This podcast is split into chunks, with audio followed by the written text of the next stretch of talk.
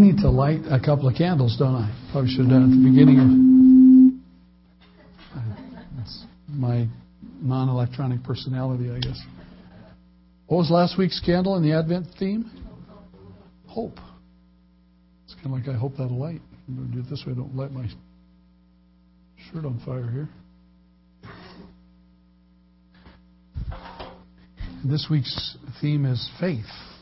Call it the Beth, the Bethlehem candle, and uh, it's referred to as the candle of faith because it reminds us that the prophets foretold the coming of the Messiah and that the Messiah would be born in a specific place.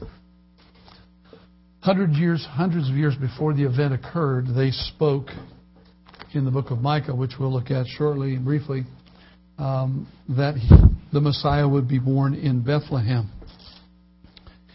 And believers in the scriptures throughout the ages uh, looked forward in faith to the fulfillment of that. They were looking for the Messiah to come and knew that he would be born in Bethlehem. So we call this the Bethlehem candle, the candle of faith. Even those that didn't believe the prophets knew that he was supposed to be born in Bethlehem. Was well known. Even for those who didn't choose to put their faith in God. Amazingly, among the unbelievers, if you can imagine this, were the religious leaders of the day. You know, the religious leaders, when this event occurred, that we'll be talking about today, if you want to turn with me to Matthew chapter 2, we can start there.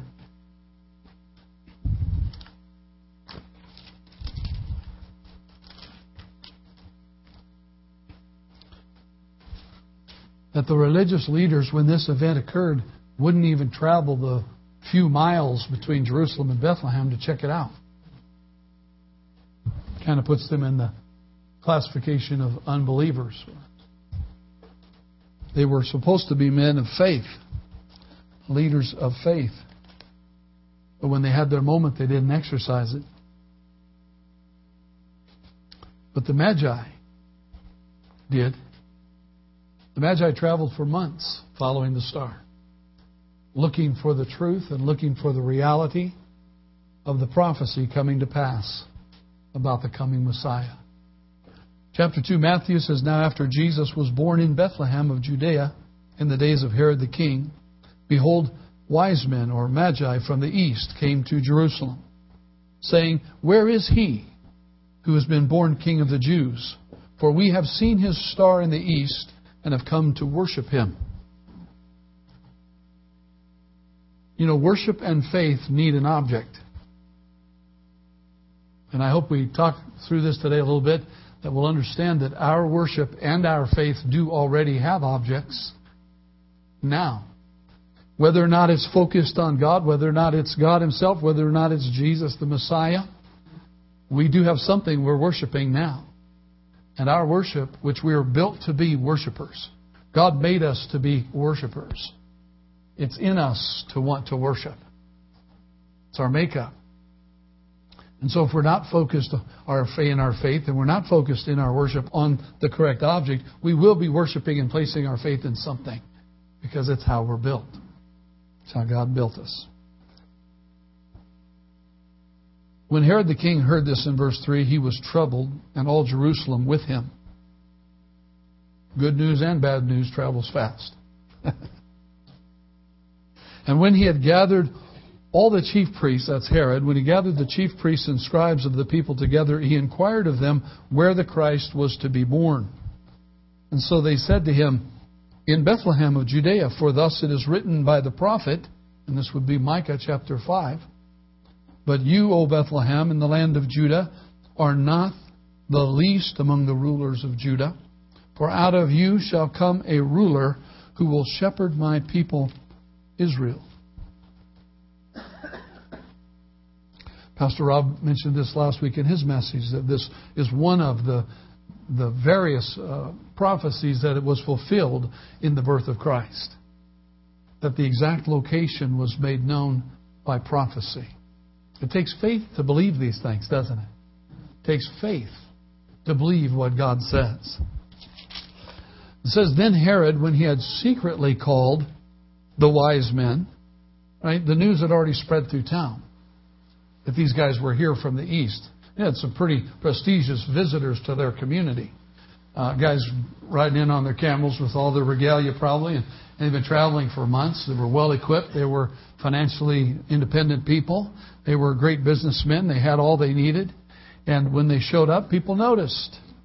Why are they here? The question would be asked. And well, let's find out. Well, they're here to find out where the Messiah was going to be born. They're here to looking for the fulfillment of the prophecies. And so, once Herod figures out from the religious leaders where the answer in the book is, Micah chapter 5, that he's to be born in Bethlehem, he calls the wise men secretly. Because he doesn't want everybody to find out what his plan is. What is his plan? He called them secretly and determined from them what time the star appeared. Tell me when did it show up? They talked to him about that. When he sent them, and he sent them to Bethlehem and said, Go and search carefully for, for the young child. And when you have found him, bring back word to me that I may come and worship him also. By the way, I think it's probably should be common knowledge, but I think it is uncommon that the Magi didn't, were not there at the birth of Jesus. They came later. Right? And if you're not unaware of that, you should be made aware of that. We often have our little creche there, our little manger scene, and we got the wise men there, and they weren't really there yet, but it's okay to have them. You can, it's okay to have them. Don't feel condemned.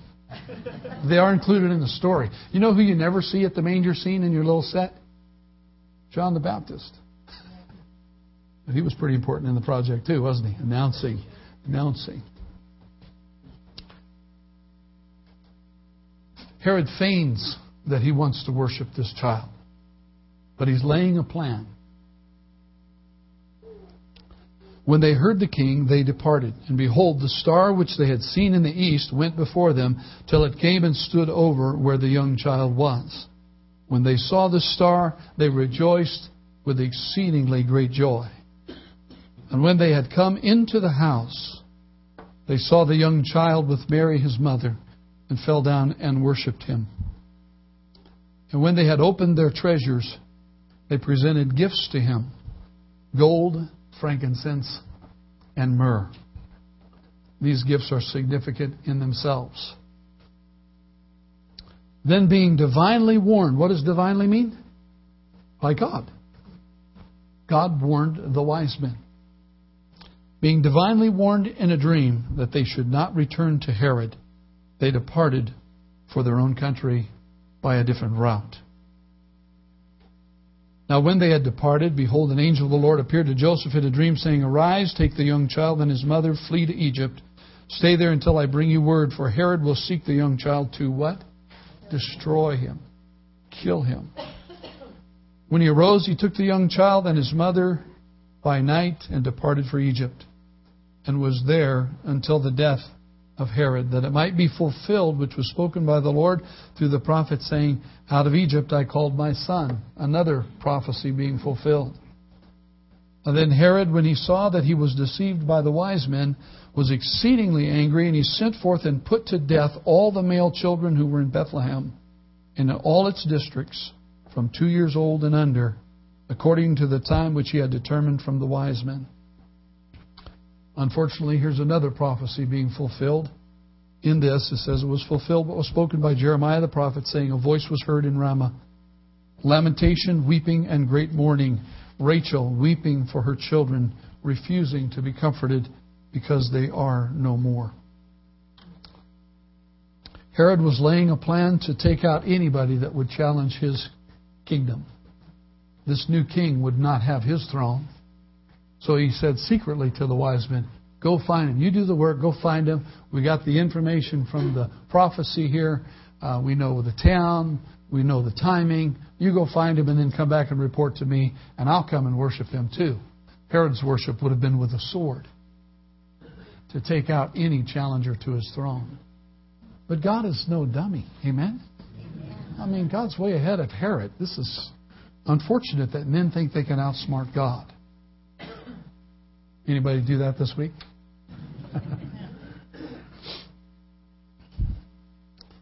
so there's a song that we sing this time of year, and you're going to help me, I hope. Should I turn these microphones around? No. But actually, I just want to review it together. Uh, O Little Town of Bethlehem. I hope you can't get this song out of your mind all week.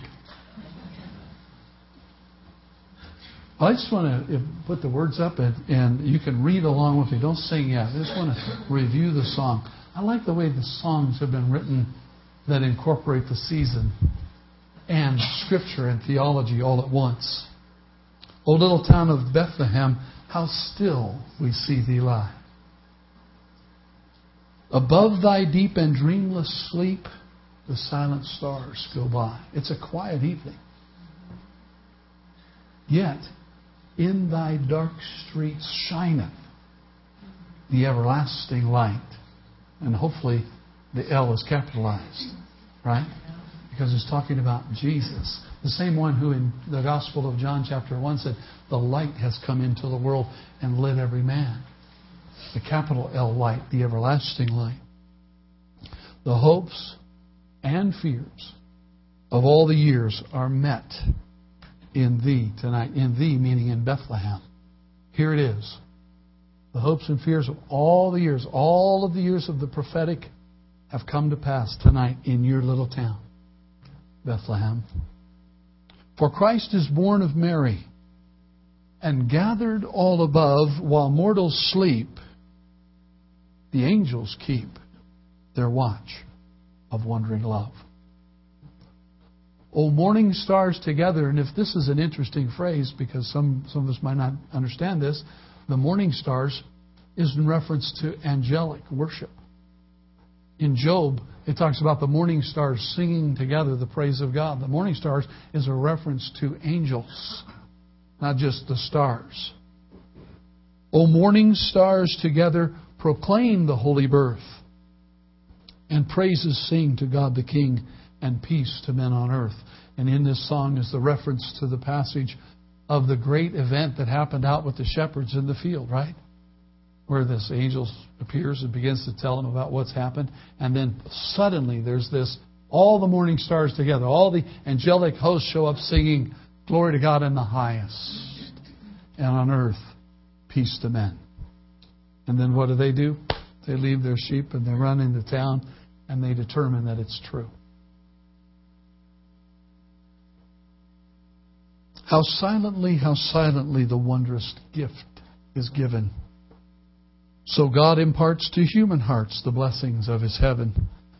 No ear may hear his coming, but in this world of sin, where meek souls will receive him still, the dear Christ enters in. And just a few moments ago, I know we went kind of quickly during the communion, but if you were one of those hearts that was crying out for the Lord Jesus to come in, guaranteed He answers your prayer. Where meek souls will receive Him still, the dear Christ enters in. And He enters into the place of our sin and removes it by His own power and His love and sets us free from our past and gives us a new future and a hope and says all things are made new. You know, I really believe that when Paul wrote that for us in Corinthians, said that, that if any man be in Christ, if any woman be in Christ, if any child be in Christ, they're a brand new creation. It doesn't mean that you're sort of a remodel job. It doesn't mean that God took the leftover parts of your brokenness and said, let's see what I can do with this. See how I can reshape it and remake it. It says you're a new creation. That the old you, the one that was lost in the in dead in the trespasses of sin, the spirit man inside of you who was dead to God has been born again, Jesus says. And in that being born again, you're a brand new creation. Well, the outside doesn't change much. The demeanor will. The attitude will. The display will change. Right? Hopefully. You're not the same old grumpy you that you used to be. Right? You're not the same old forlorn person. You've got hope now. And there's something that springs alive in you, and people say, What's the change I see in you? What's this new demonstration of you love people? You used to hate people, now you love people. You used to be angry, you're not angry anymore. You used to be a cheater, now you don't cheat anybody anymore. What's the deal? What happened with you? And if I happen to look at you as I was saying some of those things, let's let it be Holy Spirit driven, okay? I mean, if he's if I looked at you when I said cheat and thief, well, he knows. But it wasn't purposeful on my part. Where meek souls will receive him still, the dear Christ enters in to stay. He doesn't come to lift, come to come and lift, come and go, come and go. He comes to stay. Now, what's your fourth verse? Hmm. See, there's actually a fourth verse that sneaks in. And I'm going to come back to it, though. You don't have to put it up. I'll go to this one. Oh, Holy Child of Bethlehem, descend to us, we pray. Cast out our sin and enter in. Be born in us today. We hear the Christmas angels, the great glad tidings tell. Oh, come to us, abide with us, our Lord, Emmanuel. Emmanuel means God with us, the Christ, the fulfillment of the prophecies, the one. There's only one. I've, I've used this illustration lots of times. I never tire of it. You may, but I don't. And that is that Josh McDowell, in one of his books, uh, Evidence That Demands a Verdict, uses the mathematical laws of probability to estimate a picture of what the mathematical probabilities are of one man fulfilling eight prophecies in one lifetime. Okay? Get it? Any one person living their life actually fulfilling eight of the prophecies of Scripture. Here's the probability. He draws the picture this way because the number I can't even quote. It's something like 20 quintillion or something. You know, it's like a two with 40 zeros behind it or something. He says, think of it this way take the state of Texas and fill it with silver dollars. Two feet deep, the whole state. And then take one, paint it red, and throw it anywhere you want to into the state. Stir the state. Blindfold a person, a person of faith blindfold a person and say, reach into the state of Texas and pull out the red silver dollar on the first try. If they could do that, that, the, that is the same mathematical probability of one person fulfilling eight prophecies in their lifetime. Uh, to me, that's pretty phenomenal. Now let's take it to the next level. Jesus fulfilled more than 40, not just eight. We had to stop somewhere. We couldn't have numbers too big we couldn't relate. Jesus fulfilled 40 prophecies in his life. There is no other Savior. There is no other Lord. There is no other God. Amen. Amen. Would you like to sing this song? Um, are you going to give me a place to start? He said he would. I'm not. I'm actually asking for him to do what he said he would, not being freaked out at not having any help. And and is somebody going to advance that for us?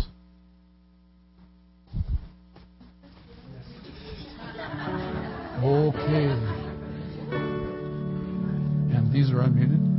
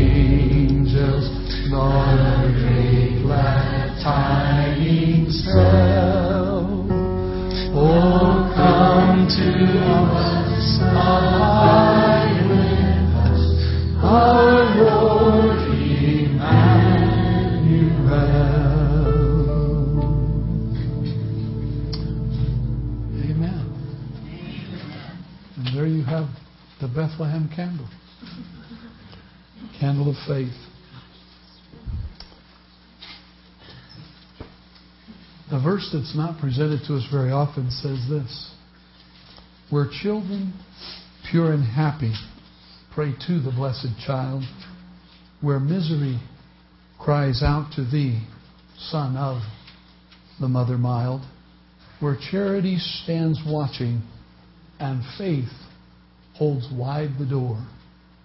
The dark night wakes, the glory breaks, and Christmas comes once more. It's faith that holds the door open so that Christmas can come again. We celebrate year after year, and and uh, if, you've been down the road I've been down, it's not a pleasant one, where we become uh, the grumpy bah humbug pastor, and uh, and you begin to despise the climate of commercialism that is around us, and and uh, you get in the wars with like the American Family Association and duking it out with all the companies that don't want to say Christmas this season. They want to make it a holiday tree, not a Christmas tree. They want they don't want to put the name of Jesus on anything. I used to get really upset when I'd see the sign Xmas. Does that just upset you? Let me change it for you. In the Greek, the X stands for Christ. So it really says Christmas. Just most people don't know it. I didn't know it. I just get, whoa, don't X my Jesus out. Well, it may have been put that way, but truly the X is putting him in. So I learned how to get happy about it. And where faith holds wide the door, Christmas comes again. And we get to celebrate it all over again. And it's, it's, uh, it feels a little awkward at times to take the Lord and Savior and put him back in the manger. But what a great remembrance this season for us that he came on our behalf. I was talking with Peggy just yesterday as we were driving home, and I said, What's your greatest story of faith? And we didn't decide on one, but I did decide this that you don't have to go very far from the Bible to find great stories of faith. I think about the Daniel chapter 2 and 3, where you find Shadrach, Meshach, and Abednego, and Daniel uh, in Babylon, in captivity in a nation of heathen. These Hebrews are there. And uh, of course, Nebuchadnezzar has a dream, and I'll, I'll just paraphrase this for you, but it is Daniel 2 and 3. Nebuchadnezzar has a dream. Nobody can interpret it, but Daniel comes and says, uh, there is a God in heaven who interprets dreams. And he interprets the dream for the king. And Nebuchadnezzar actually bows down in front of Daniel and commands that they bring an offering and incense before Daniel, which generally a good Hebrew would say, Don't worship me, right? I'm not God. But at the end of this process, Nebuchadnezzar takes Daniel and sets him up as the administrator, the chief administrator of all Babylon. So you got a good little Jewish fella taking care of this pagan nation. And after that, Daniel turns to Nebuchadnezzar and talks to him for a minute. Says, "You know, I'd, I'd really like some help with this new job you've given me. Uh, I have three guys that I could recommend: Shadrach, Meshach, and Abednego." And so Nebuchadnezzar says, "No problem. You be the chief administrator over uh, all the wise men of the whole kingdom, and your three guys here, Shadrach, Meshach, and Abednego, can be in charge of all of the activity of the nation. So these four guys come into power and leadership in a place where they where God is not even worshipped. And in the next in the chapter, the third chapter, Nebuchadnezzar makes this huge idol. You can go and read about it and get all the dimensions, but it's huge. And he makes a declaration. He says, Now, when the music plays and all the instruments come into an orchestra, great orchestra and music is played, everybody in the kingdom must bow down and worship this great idol that I've put out in the center square here. And uh, after that happens a couple of times, a few of the Babylonians come to the king and say, There's a problem. He said, What's the problem? He said, Well, there's some of those Jewish guys won't bow down when the music plays. He says, Really? Well, bring them in here. So in comes Shadrach, Meshach, and Abednego. He says, You guys, I'm going to play the music one more time, and if you don't bow down, then I'm going to throw you into a fiery furnace. Because that's the edict, that's the law I made. You know, probably did the old signet ring on the law and everything. So that's the way it is around here. Everybody has to bow down. And they said, King, you don't even have to play the music. Because we can tell you ahead of time, we're not going to bow down and worship that thing. We serve the only true and living God. As Hebrews, we worship the God we know. We don't worship stuff like this. So we can tell you, you don't have to play the music because we're not going to do that. He said, and he gets really angry he commands his guys, fire that furnace up seven times hotter than normal. Tie them up with their clothes on and everything. Just tie them up and throw them in. Well, evidently the furnace had an upper entry point of some kind because it says that the guys that grabbed them to throw them in the furnace, as they took them up, as they got close to the fire they were throwing them into, it killed the guys that brought them. It was so hot that the guys doing delivery were killed. And then the king jumps up off his little area there and, and looks in. And he says, Hey, didn't we throw three guys in there? There's a fourth one in there, though, and he looks like, and some versions like to write it this way, he looks like the Son of God, which I believe is the truth. But the actual Hebrew may say something more like, he looks like a Son of God with a little s. I'd rather write it, it looks like the Son with a capital S. The Son of God. There's a fourth man in there, and they're all walking around talking in there. Wow. He brings them, bring those guys out of here. How do you think they got them out? I, uh, these, these accounts of the Bible are fascinating to me. I mean, did one of the other soldiers say, well, you know, be okay if I just called from here? Because I saw what happened to Louis. He got burned out. I don't, hey, y'all come out.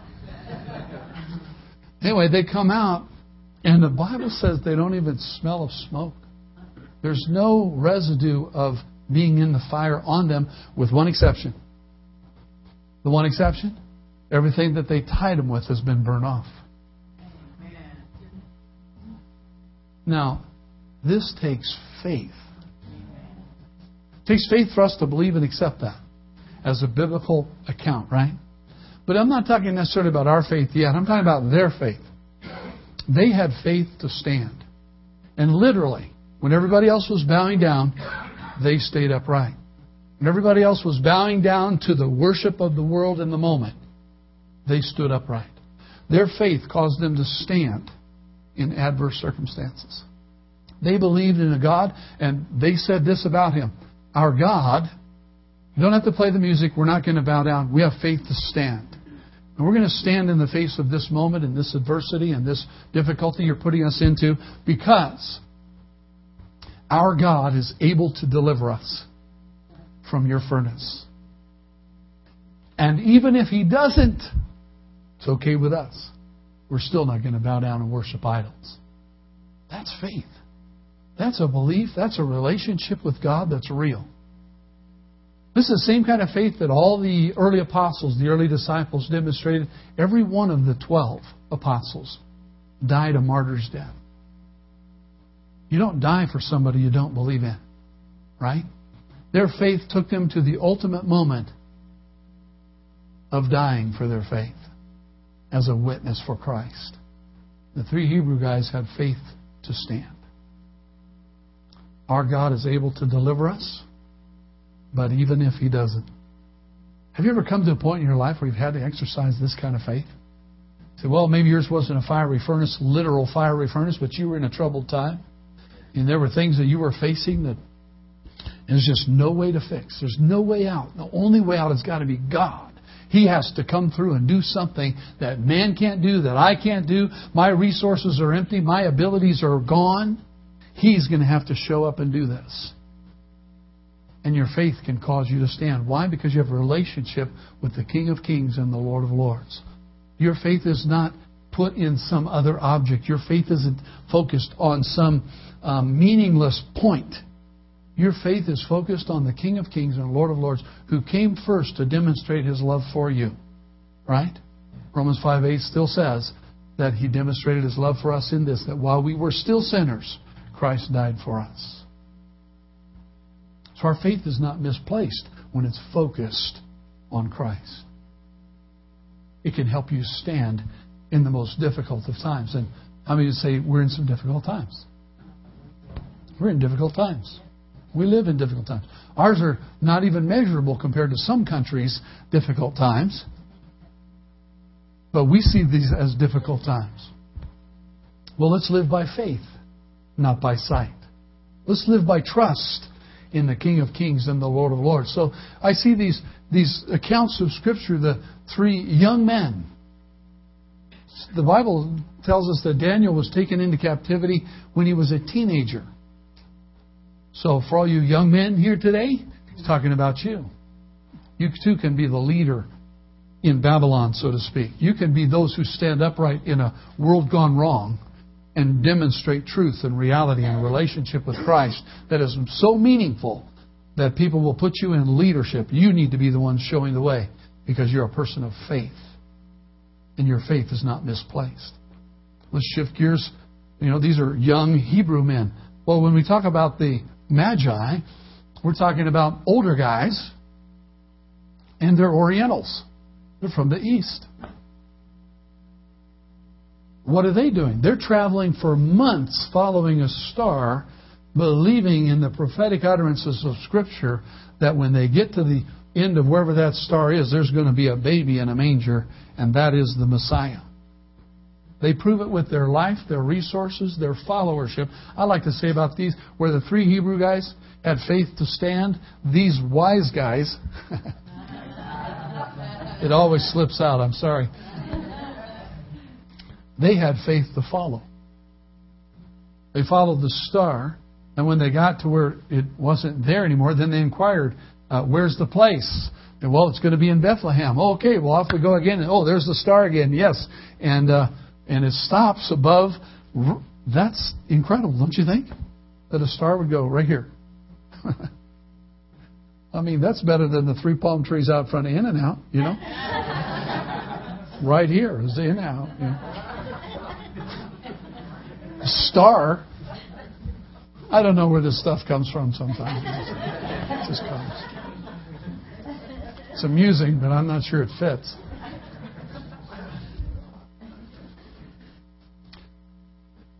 They had faith to follow the Scripture. Again, faith is not just put into anything. If you're going to have faith, it has to be placed somewhere.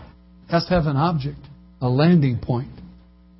And if you've ever heard the teaching, uh, you know, a hyper faith kind of a teaching, what you'll hear, if you really listen, is that we're supposed to have faith in our faith. You ever say, you don't have enough faith. You've got to believe in your belief. I go, wait, wait, no, no, no, no, stop, stop. The Bible, Jesus actually says, it's recorded in the New Testament, Jesus says, Son of God says it's kind of important. have faith in God. Jesus said, have faith in God. Not just have faith. Random, pointless, non focused. Have faith in God. So these wise men had the faith to follow the truth of the Scripture. That's where our faith needs to be placed also.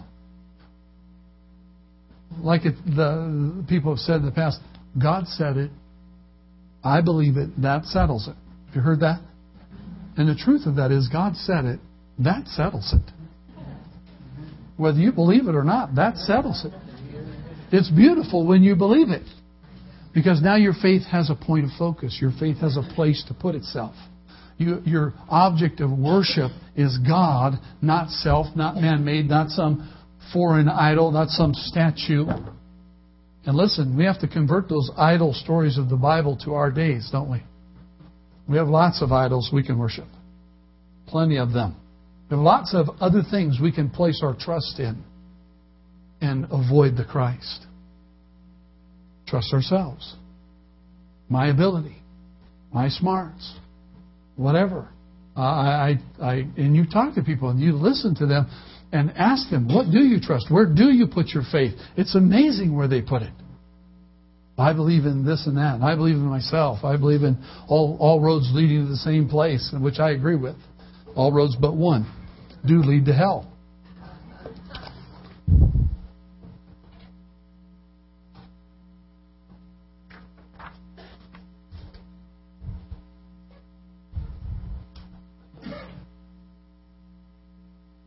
When I think about faith being in formation, I think of Mark chapter 8 and 9, where you have Jesus taking the three guys, right?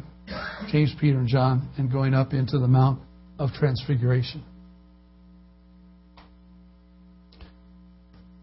And as they're there, the, and the transfiguration of Jesus begins in this incredible glow of the presence of God, and God's hovering over the moment, and it says Moses and Elijah are there, and Jesus is talking with them, and the whole place is lit up with the glory of God.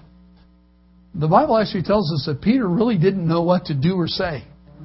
But what he did say was, well, it's probably good that we're here because we could build three little booths that one for Moses and you and Elijah. That'd be, he's just fumbling for something to say. He's like, what's going on here? And then the voice comes from heaven, and it says, This is my son. Believe what he says. And they fall on their faces in the moment on that mount out of fear, trembling. They're in the presence of God.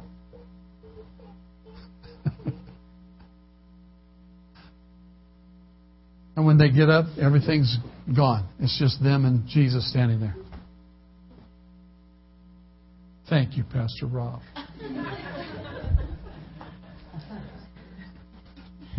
Such a good dad.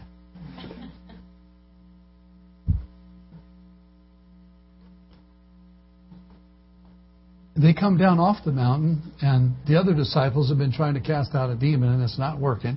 And Jesus casts it out. And they want to know why they couldn't. Jesus, that's when he said, This kind comes only out by prayer and fasting. And and I see the just before they went up to the mountain, if you go and look at these passages in Mark chapter 9 and 10, um, excuse me, 8 and 9, uh, they, you've got Jesus saying, Who do men say that I am? And Peter says, Well, you're the Christ. Right? And he says, That's good. Man didn't reveal that to you. God revealed that to you, Peter. You've got a revelation that I'm the Christ. And then Jesus says, And they're going to crucify me. This is shortened version here. And they're going to crucify me shortly. And Peter takes him aside and says, and rebukes Jesus. I mean, Peter's got some stuff, doesn't he? He rebukes him, says, Lord, that can't happen. That can't happen. You, you're the Christ, you're the Son of God. It can't happen. And I, I'm pretty visual. So the Bible says Jesus turns and faces the rest of the disciples and, and make sure they're looking. Okay? And then he turns to Peter and rebukes Peter. I mean, there's a teaching moment happening here. The Son of God just got the insight with the disciples over here, the crowd, the little crowd of disciples. And Peter's the one that says, You're the Christ. Then he rebu- Peter rebukes Christ, and Peter Jesus brings him back and stands him up so everybody's looking and goes, Get behind me, Satan. I mean, these guys' heads got to be spinning about all the time. What's going on here? And right after that, he takes them up into the mountain. They see the transfiguration, fall on their faces, and hearing God's voice and seeing Moses and Elijah. These guys' faith is in is being uh, is in a process of formation. You know, where the three Hebrew guys had faith to stand, and the three wise men had uh, faith to follow. These guys' faith is just in formation. They're seeing things happen. They're seeing miracles. They're hearing God speak. They're talking directly to the Son of God. They come down and demons are being cast out. And they're still scratching their head. What is all this about? I feel like that most of the time. You may feel similarly. That our faith is always in this process of formation. Have you ever seen or, or been in the process in the event of what you would clearly say was a miracle? There just was no man explanation for it. God had to be involved. Okay? And then within maybe a month, you're doubting God. Yeah, that sounds like me. That sounds like us. We have faith that's kind of shaky faith at times, isn't it? And if we if we don't keep ourselves focused on where our faith should be placed, then it will become faulty faith. I want faith that stands.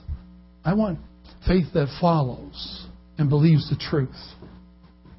I want faith that is in formation and process and growing. I don't want faulty faith. I don't want faith in other things. It's not my job that makes life happen. It's not my surroundings. It's not where I live. It's, it's not my relationships with people. It's not my mate or my children or my boyfriend or my girlfriend that makes life the reality that it is. I mean, all those things are great parts of it, the great supplements to my life or your life. But we can't put our faith there, can we? We can't put our trust there. The little guy that just ran in and out, I was at his house a couple of weeks ago. He says, Come here, I want to show you something. Uh, I said, Okay. Stood there. He says, No, you just stand right there and catch me. And, bef- and I mean, before I could blink, he just let go and leaned back. And I caught him. He goes, That's called trust. I said, I said Well, thank, thanks for the lesson. And uh, I, but I was the object of his trust, and I could have failed. I didn't, and we did it two or three more times with me knowing my part, which was very helpful. And we had a great experience of doing trust. I didn't, we didn't, I, we didn't reverse it. okay, your turn. You know, flatten the poor kid. But but it's true that when the Bible says we place our trust in Christ, it means we lean back the full weight of who we are into Him. That's actually in the Greek. Lean the full weight of your trust into Him to the point where you can't bring yourself back up again. It's that point of no return where you've leaned back so far that He has to be the one who catches you. That's faith. That's trust. And with the Bethlehem candle, the candle of faith, uh, let's keep it lit up all week in our hearts. Let's be people of faith. Let's understand we're not trusting just in anything. We're trusting in the very God that made the universe and His Son who came to die in our place. Our trust is not misplaced. Our faith is not misplaced. Amen? Amen. Father, this morning I'm so grateful for your word. I'm so grateful for those who've gone before us, who have lived out lives of faith and trust in you. And, and you've given us the end result of seeing their faith processed. Lord, we don't see the end result of ours yet. We have, you know, those moments, Father, where we've seen it happen, where we've walked through it, where we've seen the miracle, we've we've known your touch, we've seen your provision in times where it had to come only from you. And we are thankful, grateful people for these moments. Lord, we pray that you would continue to form our faith. Help us to be more and more accurate in where we place our faith and trust. Lord, and in it, we pray that you would help us to touch others with it as well.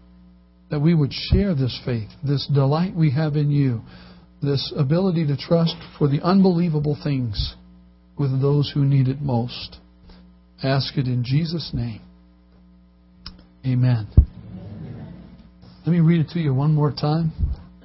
Where children pure and happy pray to the blessed child, where misery cries out to thee, Son of the Mother mild, where charity stands watching and faith holds wide the door, the dark night wakes, the glory breaks, and Christmas comes once more.